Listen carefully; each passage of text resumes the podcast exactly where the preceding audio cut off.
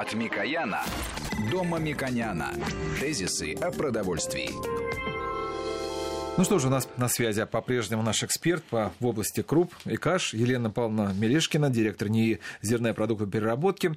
Елена Павловна, вот в первой части, когда мы вот э, программы, вы говорили о том, что вот, о пользе каш, что э, если хочешь похудеть, то можно как раз вот какие-то, вы называли какие каши именно, и вот можно использовать их с фруктами. И вот поэтому вопрос от наших радиослушателей. Э, каша, она неполноценна в таком случае? Значит, в таком случае, что у нас не, не хватает каких-то микроэлементов, элементов э, и поэтому, витаминов, поэтому необходимо что-то еще добавлять, например, на завтраке. Это так? Или она полноценный продукт, которого ты съел каши, и всего тебе достаточно? Вообще такого универсального продукта в природе не существует. Каждый продукт, даже и молоко, и мясо там, и яйцо, если мы возьмем, которые наиболее близки там по незаменимым э, аминокислотам, например, э, к идеальному скору, э, все равно что-то где-то варьирует.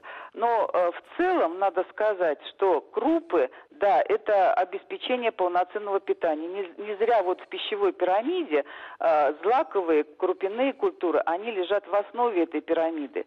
То есть прежде всего основу нашего питания, конечно, должны составлять крупы. Надо вот возвращаться к этой культуре потребления употребления круп, вспоминать свои российские э, рецепты. Ведь, знаете, э, в России не ели вот так вот отдельно, вот сейчас вот гречка только, или сейчас вот только там э, чечевица. Комбинировали, то есть э, имеются рецепты блюд, когда э, в, одной, в один горшок клали и гречку, и чечевицу, и тем самым э, сочетали, э, делали свое э, питание еще более полноценным. А, так что э, здесь очень большое поле для того, чтобы иметь такое здоровое полноценное питание. И э, не зря вот вегетарианцы, они э, потребляют гороховые, бобовые, чечевицу, поскольку она обеспечивает наиболее близкий состав растительного белка к мясу и рыбе. Поэтому с помощью крупяных культур вы можете составить себе, какой вам нужен рацион, если э, знать, э, чем полезна та или, иная э, культура. Кроме того, мы знаем, что для лечения всегда вот после хирургических операций, при, после тяжелых хронических болезней, всегда назначают питание кашем, кашами. У нас никогда такой нету диеты, чтобы была запрещена крупа. То есть это практически э, продукт, для которого отсутствует противопоказания. Просто все надо потреблять в меру и не перебарщивать, а именно э, комбинировать, менять. Одни вот каши варят, делают супы, гарниры, десерты. Э, если нужно щадящее питание для восстановления слизистой оболочки желудочно-кишечного тракта, варят жидкие каши. Особенно из овса, настои, отвары э, очень полезны. Они такое обволакивающее имеют действие благодаря большому количеству слизей, которые содержатся во все. Если э, вам э, нужно бороться с диареей, очень хороши рисовые вязкие каши.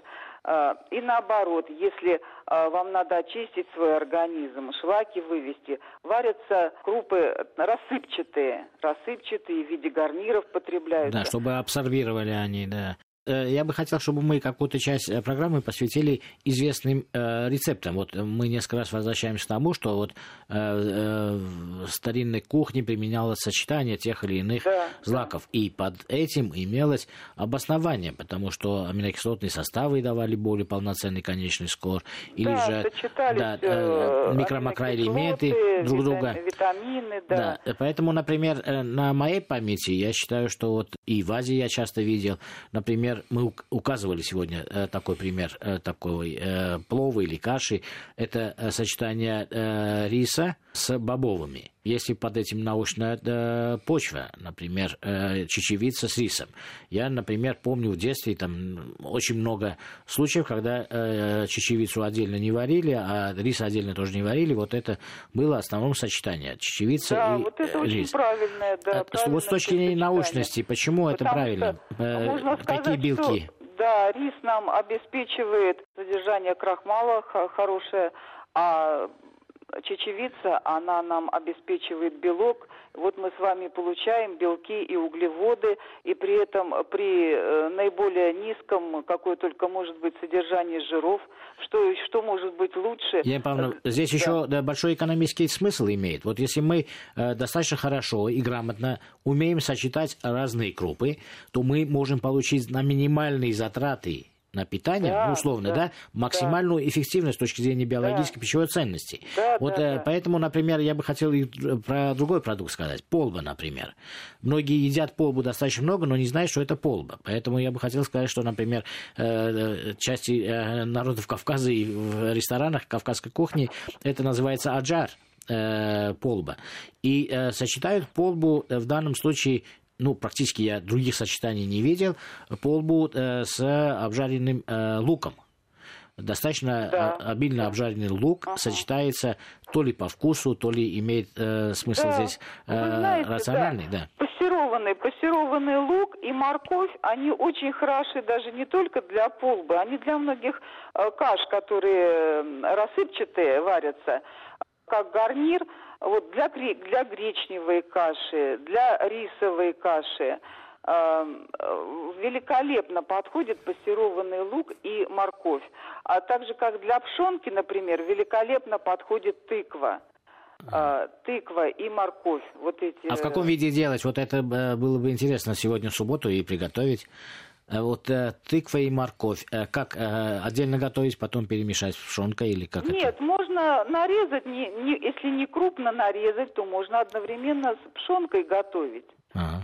В принципе, каша, я вот э, считаю, что это очень удобный продукт даже при нашем быстром темпе э, жизни, поскольку вы, если правильно добавили соотношение воды и крупы, вы ставите, э, засыпаете крупу в кипящую воду, на, на медленном огне оставляете, и в это время вы можете делать, что вы там пришли с работы, вы там, как говорится, переходите к домашнему образу жизни, а в это время у вас на медленном огне поспевает каша.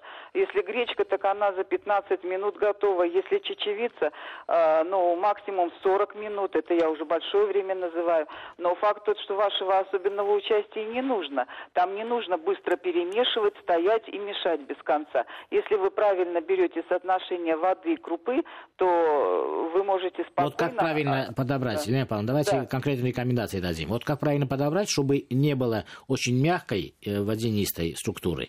Вот как правильно подобрать э, воду и э, Для ну, обычно один к двум у вас получится рассыпчатая каша. Если вы берете один к трем и больше, у вас будет вязкая каша. Э, в объемном измерении мы стаканчиками измеряем. Да, в объемном да. измерении. Вот у меня такой говорю. вопрос, э, и многих, я думаю, интересует. Мы говорим о экономии времени, современный темп жизни. Вот э, я приготовил гречку на 2-3 дня, например, в холодильнике я храню, это мне нравится. Я утром могу съесть его холодным, просто и убежать. Это фастфуд домашний. Можете. Да, поэтому Можете. здесь Гречка это универсальный такой продукт, его в любом виде можно есть, холодный, горячий, с, с молоком, с чем хотите, э, с, с тем же луком и, и прочее, прочее. И томатной пастой я очень люблю.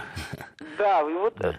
крупяные продукты, чем и хороши, они сочетаются со всем. Э, здесь такая, как говорится, поле для фантазии большое. Елена Павловна, а кстати, вы вот по новомодной каше, можно вас вопрос задать, крупе вернее сказать, кино, что вы скажете о ней? Кино, а, она неплоха, поскольку она из семейства амарантовых.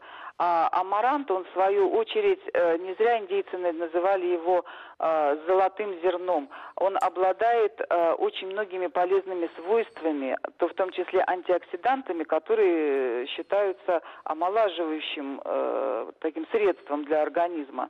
А, поэтому это полезная крупа. Да я не знаю, что были неполезные крупы.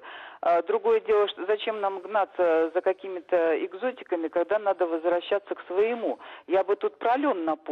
Вот именно, это наша э, исторически э, русская культура, она совершенно у нас позабыта. У нас лен сейчас выращивается только для э, технических целей. А, к сожалению, этот продукт, он э, опять надо с Запада его вводить. В Канаде, например, э, есть э, общество, Э, которая э, работает по распространению э, льна среди населения, потребления льна. И, И я могу сказать, даже, это очень влиятельное норма. общество, очень влиятельное да, общество, норма, поддерживается на, государством. На государственном уровне да. эта вся работа проводится. И норма введена 12 грамм семян льна в день. Да. Ну, это столовая ложка. Очень сейчас ну, большое внимание уделяется в Чехии, в Польше, в Германии, во Франции. Нужно сказать, что для земледелия России это очень перспективно. Это э, да, здесь огромный синергетический эффект. Да, да. Э, Елена Павловна, мы не сказали, а многие говорят так, это короли всех круп с точки зрения э, полноценности аминокислотного состава. Э, такие продукты, как нут, ну, это вы скажете, так это и нет. В азиатских кухнях применяется, у нас в Средней Азии, в России это тоже в магазинах присутствует. Как вы оцените биологическую пищевую ценность продукта такого? Ну, вот эта бобовая культура, соответственно, вот как я говорила про горох, про чечевицу, конечно, она обладает э, хорошим уникальным составом аминокислот вследствие того, что она содержит большое э, количество белков, белки э, хорошего э, такого полноценного состава, конечно. Но опять-таки я хочу сказать, зачем нам куда-то смотреть? Ну, у нас не так распространен, как, например, давайте возрождать культуру потребления чечевицы. Да. И не обязательно гнаться за чем-то таким экзотическим. У нас сейчас много различных видов представлено на полке, они достаточно дорогие. Даже если вы купите обычную зеленую или коричневую чечевицу, то, что, в общем-то, эм, э, именно характерно для России, э, вы получите ничуть не меньше э, оздоровляющего эффекта, если даже и не больше.